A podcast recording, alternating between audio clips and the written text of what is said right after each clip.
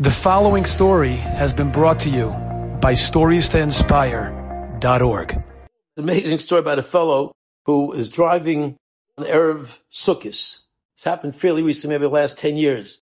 He's driving and his brother's a famous speaker in Eretz Israel and he, he publicized the story. So the, the brother, it's a rabbi, not a famous guy. He's a rabbi in Bnei Brak. And, uh, he, he's driving Erev Sukkot and, you know, it's busy, getting ready for Yontif he sees a big sign in front of a meat place and he says, best prices you can ever imagine. Anyway, he goes in there, amazing prices. He buys a bunch of uh, cases of meat for Yantif and whatever beyond. So he's all excited, comes home. He says, honey, you're going to be so proud of me. I stopped in this place. Look at the prices, shoulder and, you know, whatever chickens and shoulder roast and, and roast beef. Fantastic.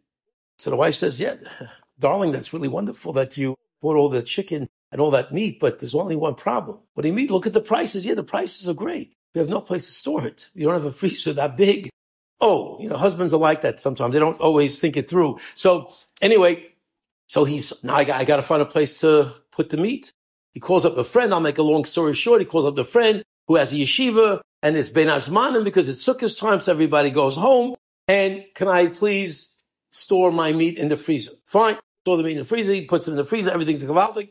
Sukkot comes, Chol Hamoed now comes, he's driving on the street. It's a little bit of a shidduch story, actually. So he, and he sees a, his 37 year old talmid. Rebbe, Rebbe, Mazel Tov, Mazel Tov. What's a Mazel Tov? He gets, he stops the car, gets out of the car. Rebbe, I'm a Ah, fantastic. Your chassid gives a big hug. And I know, I know your father. He has been praying for you for the longest time. Give him a Mazel Tov for me. So the, so the talmid says, not disrespectfully, but Rebbe, what do you mean I should give a mazel tov for you? You can call him yourself. Whatever have? I should give a mazel tov. He'd love to hear, hear from you. So I guess he took that little message to heart and he said, you know what? I'm going to do better. I'm not going to call him. I'm going to see him. He lives in Chadera. I know where he lives. I'm going to visit. Him. Now, Bnei Brak Chadera is not the shortest drive in the world, and especially if there's traffic. But you know what? He put the idea into his head, you know, to make, to go out of my comfort level and schlep it you know, it's a little bit of an off day. Everyone's, you know, we're not working. So I'm going to go, I'm going to give him a personal mazel tov. He gave him, he drove to Chadera, opened the door. Ah, oh, mazel tov. He gives him a big hug. Unbelievable. He's excited. Come in, a drink a l'chaim. Had a fantastic time. He says, we're going to dance at that wedding together.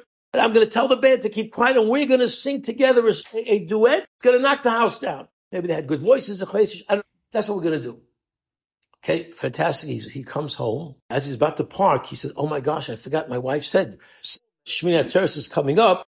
I got to get meat from the freezer. Go get, goes get, he goes to the freezer to get meat, goes downstairs. The building is empty. His, his buddy is on the third floor. He has a little apartment on the third floor with his family.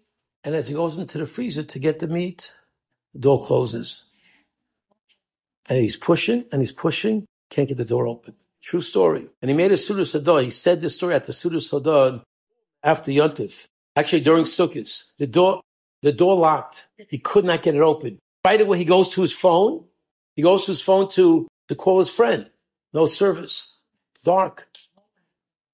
15 minutes of making it fast. He kept saying, Ein od milvado, Ein od milvado, Ein od milvado. It took about 15 minutes and he had very little power left very little life left to him. He knew this was getting very bleak.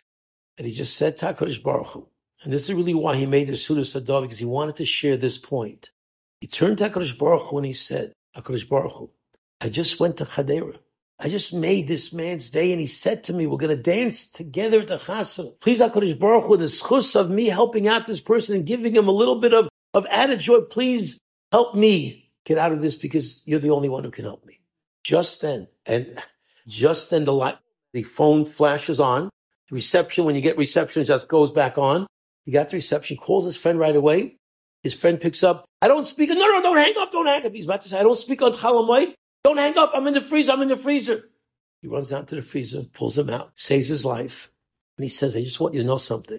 The fact that you're alive is a miracle beyond your imagination because I don't have my phone on in Chalmai. You would never have gotten me. Literally a few seconds before you called me, my wife says, I need a phone number of a certain person.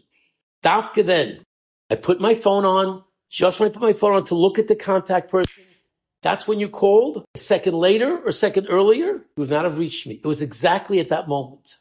And I'm saying this to he says, in a sukkah with a bunch of friends and relatives in the sukkah. He says, I'm saying this to to tell you when you extend for years for another person, you get out of your little comfort level. Say, I'm going to push myself for another Jew. The zchusim are not imaginable, just not imaginable. That's the way HaKadosh Baruch Hu runs the world. So bitachon, knowing that HaKadosh Baruch Hu runs the world, knowing that when we do something, we can rely on HaKadosh Baruch Hu, he always has our back. To recognize that in good times and bad times, it, it can't be flimsy. It can't, you know, go up and down. It's got to be consistent on a regular basis. It's my boss. It's my shadchan. It's not this and it's not that. It's HaKadosh Baruch Hu through thick and thin who I have to rely on, who I have to trust upon. Enjoyed this story? Come again. Bring a friend. Stories to inspire.org.